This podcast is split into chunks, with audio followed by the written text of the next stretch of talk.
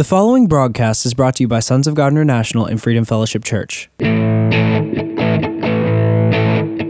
and welcome to the prophetic voice of our time, where we focus on the voice of prophecy, which is the testimony of Jesus Christ. Our host, Christina Sasso, is a senior pastor at Freedom Fellowship Church. Let's hear what she has to say to the body of Christ. Hello, and thank you for tuning in today.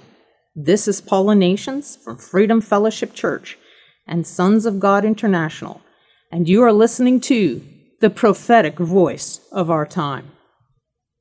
Our God is such a good and kind Father. Do you know He uses situations and circumstances to show Himself to us? And did you know He uses those same situations and circumstances to teach us His principles and His way of doing things? When my children were young, elementary school and middle school age, we had a pool in the backyard where the children would spend summer hours. Then I would call them in to get out of the pool. It was time to come in the house, dry off, and get dressed. Not a child would get out of that pool. I would call again, "Come in, get dressed," and still they continued to play in the pool. Then as I walked down the sidewalk to the car, they would say, "Mom, Mom, where are you going?" And I would say, "Here or there." And they would say, "I want to come. I want to come. Wait for me. Wait for me." And they would holler and cry, but my answer was a steadfast no. And I would continue walking to the car. But before I got in the car, I would remind them, "I told you to get out of the pool, but you did not. So now stay at home. And by the way, your dad has your chore list in his hand. So you need to get out of the pool now because the chores need to be finished by the time I get home. And I won't be gone long. If your list is not completed by the time I get home, you will not be in the pool tomorrow." It did not take too much for them to get the idea that when I told them to get out of the pool, I meant get out of the pool. After that, when I called them to get out of the pool, they would encourage each other to obey. One day, after calling them to get out of the pool, I happened to overhear them discussing their options. I remember my sweet, gentle daughter, Kelly, saying, "We have no choice. We have to obey." And so I am here today to encourage you to obey. I urge you to tune your heart's hearing to the Spirit's voice and do not turn a deaf ear to Him today. Time is short. Do not think you continue making your own plans, doing your own work, and not suffer loss or grief. We read in Hebrews 3:7 through 13. "So, as the Holy Spirit says, today, if you hear His voice, do not harden your hearts, as you did in the day of the rebellion, during the time of testing in the wilderness, where your ancestors tested and tried me. Though for 40 years they saw what I did. That is why I was angry with that generation. I said, their hearts are always going astray, and they have not known my ways. So I declared my oath in my anger, they shall never enter my rest. See to it, brothers and sisters, that none of you has a sinful, unbelieving heart that turns away from the living God, but encourage one another daily, as long as it is called today, so that none of you may be hardened by sin's deceitfulness." Hebrews 4:11 is our directive, our marching orders. It says, "Make every effort to enter that rest so that no one will perish by following the children of Israel's example of disobedience." Let us look at the account of the children of Israel and make every effort not to duplicate their pattern of sin and unbelief. The generation that walked away from slavery never stepped into their promise because of their unbelieving hearts. They never entered into the rest, so they never possessed the promise. It was not because they had not obeyed. They did obey. They painted their doorposts with blood. They ate their roasted lamb in haste. The bread in the kneading bowls had no yeast in it. They obeyed. They camped out and lived in tents when they had never ventured further than their mud houses. But yet, they missed the promised land. They never entered the rest. How can that be? How can God say they were rebellious when they did all these things? They outwardly consented, but their hearts held doubt and unbelief. In the heart, they had not settled that God was in control and that he would make his word come to pass. For that is who he is, and there can be no other outcome. They also missed the connection that the God of the universe wanted to partner with them personally as individuals and collectively as a nation to transform the world they lived in at that time for his glory, for their benefit, and for the benefit of the world around them, and for all the generations yet to come. To accomplish his plan, the children of Israel would have to let go of everything that they knew and believed to be true. They would have to be willing to be transformed into new individuals and a new nation. They walked away from slavery, but continued in their hearts and minds as slaves. They saw and interpreted their situations and circumstances as slaves. Slaves do not own today and invest in tomorrow. Slaves do not establish a nation. Slaves do not create a culture. Slaves are not partners in enterprise. God's plan had no room for slaves. He desired a people who would see the vision and believed him through the process. Or at least, if they could not comprehend and see the vision, at least believe him. Because over and over again, he had proven his plan, his protection, and his provision. But to be transformed requires change. Change in the midst of great change. And that was and is the point of disobedience. They refused to believe. They refused to be transformed. They refused to change, thinking their way was better. Over and over again, the challenges came, and they responded as slaves, as a nation of slaves, a people whose heart had not changed. And over again, the response was the same, grumbling, complaining, murmuring. Grumbling rooted in fear and unbelief. Challenging God's character and love. Considering him like a God associated with their time in Egypt. Thinking of their past experience and what they had seen, not thinking of the greatness of God or the promise that was before them. They complained, measuring what they saw through the eyes of their past slave experience and heart position. Murmuring, the heart meditations that brought into question God's motive and intent. Murmurings that questioned and doubted their success because they eliminated God. They shut him out and never considered him, focusing the eyes of their hearts on themselves, ever magnifying themselves, never magnifying God. If all this sounds familiar, I beg you to stop. Repent. Do not be counted among the wicked or the rebellious as a result of an unbelieving heart. God openly demonstrated himself before them to persuade them, to convince them, to leave their old heart ways, their old heart beliefs and patterns, calling them to become a people with a new heart, a people with a new identity. The people he needed them to be, so the plan of promise could be completed. But they never would leave the old thought patterns, the old attitudes, the old values, because of comfort, convenience, and familiarity. They held on to the old because up to that point, it worked. It was what they knew during a time of great upheaval and much unknown.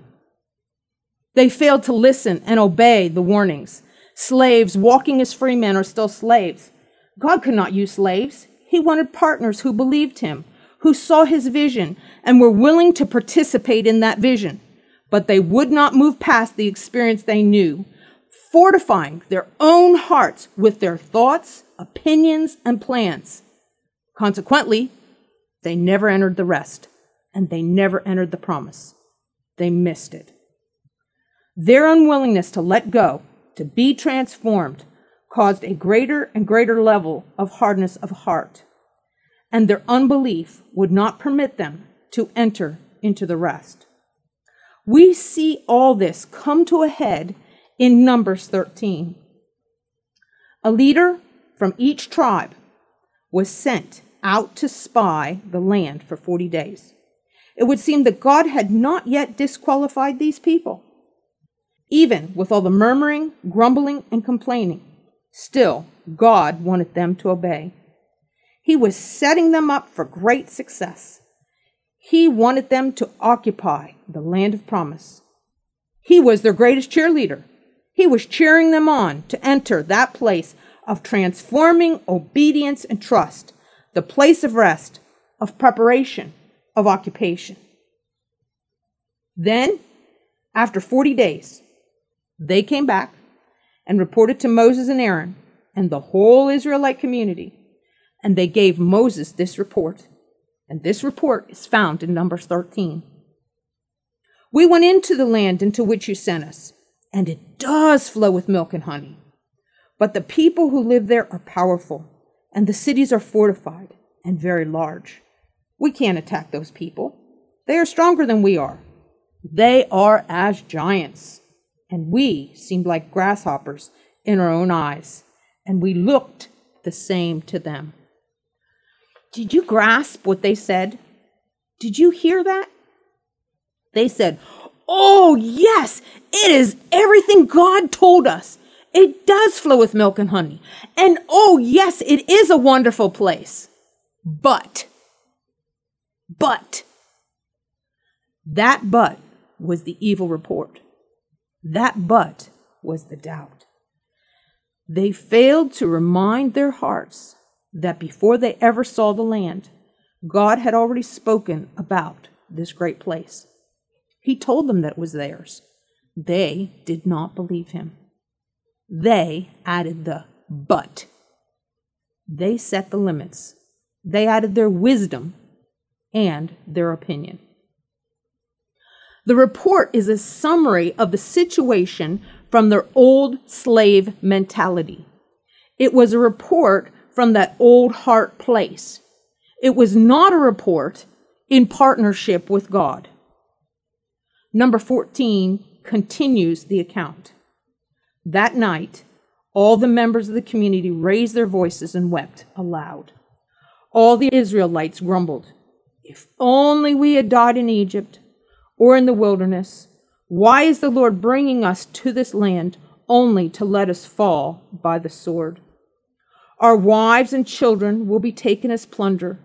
Wouldn't it be better for us to go back to Egypt? Woe is me, pitiful me, let's go back to Egypt." They spent everything, and they were willing to go back to Egypt? That was the evil report that spread throughout the camp. An emotional tornado of evil report that was ripping the fabric of the nation apart. In their tents, in the private places of their heart, in their private heart thoughts, they did not believe God. They did not believe that he was greater than the situation or the circumstance. They did not believe that he was enough to keep his promise to them. They did not stand and defend God in their own hearts. Instead, they submitted to their own emotions. They submitted to their own understanding, sinning in their hearts, and consequently hardening their hearts against God. God answers their unbelief. He tells them, "Every male, 20 and over, who has grumbled against me will not ever enter the promised land." He also continues, "For 40 years, one for every day of the spying out, your children will shepherd your flocks in the wilderness because of your unfaithfulness." To this point, we see the obvious unbelief of the people. They did not believe God. But what happens next has open rebellion written all over it.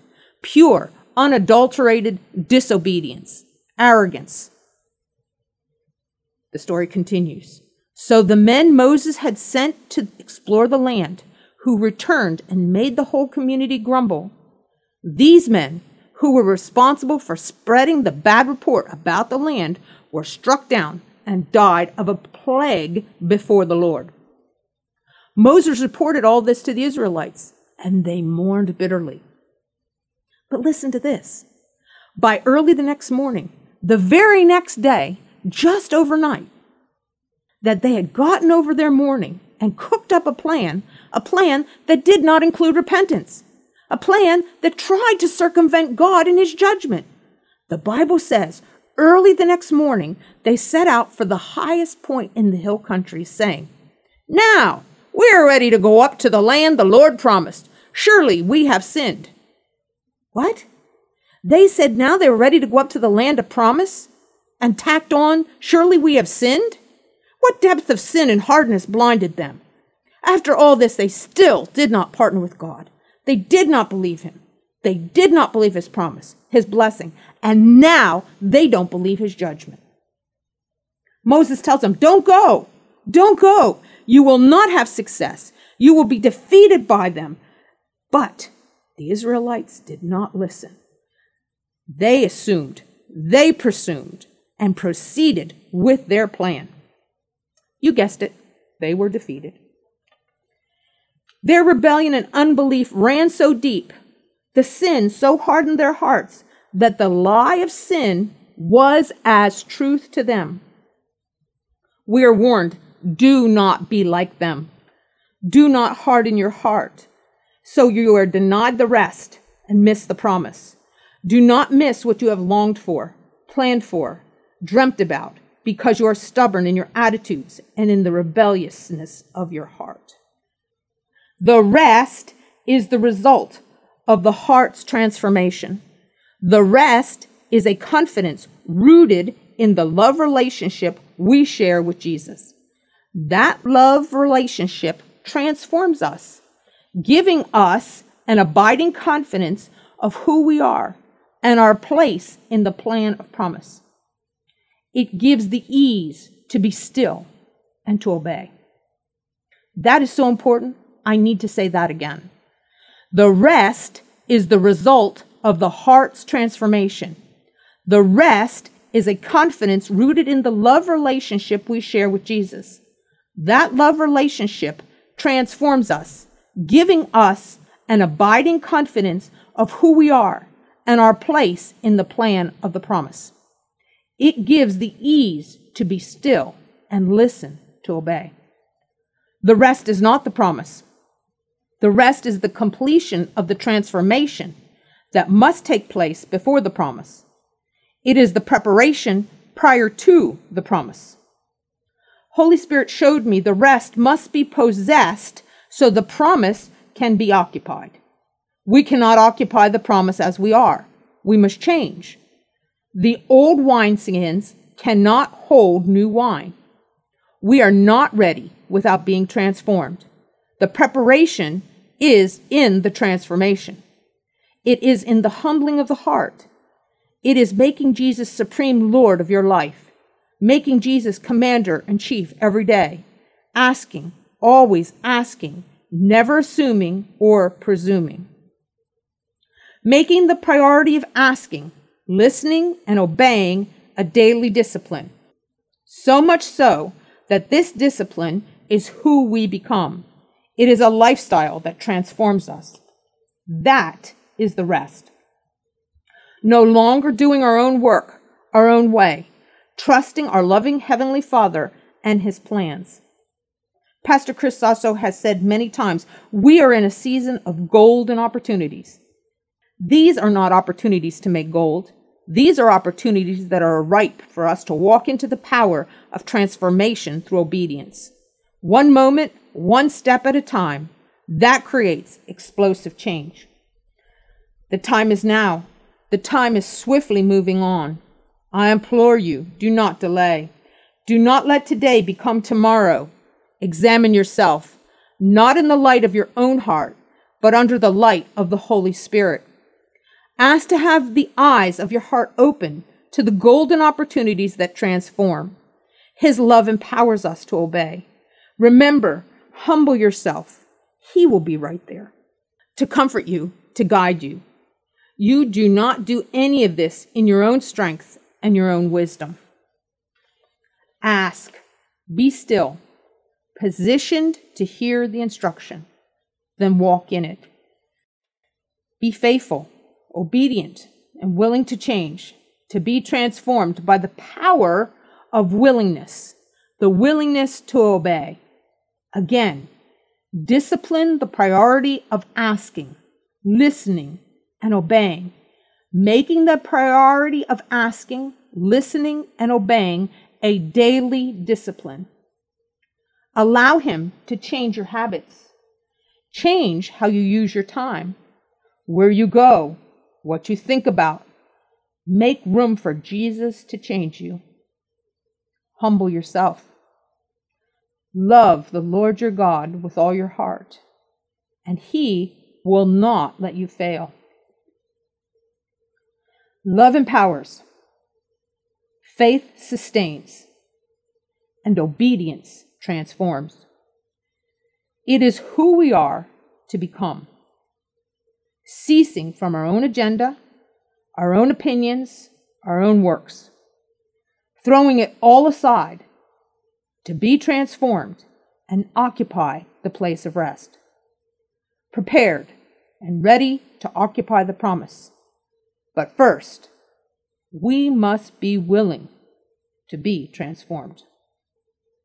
Let us make every effort to quickly obey, allowing obedience to transform our hearts. Do not delay, for the time allotted to be prepared, transformed, to possess the rest is quickly coming to a close. The time to occupy the promise is at hand, but only those who have ceased from their labors and who have possessed the rest will enter. Let not the deceitfulness of sin lie to you and cause you to think none of this applies to you.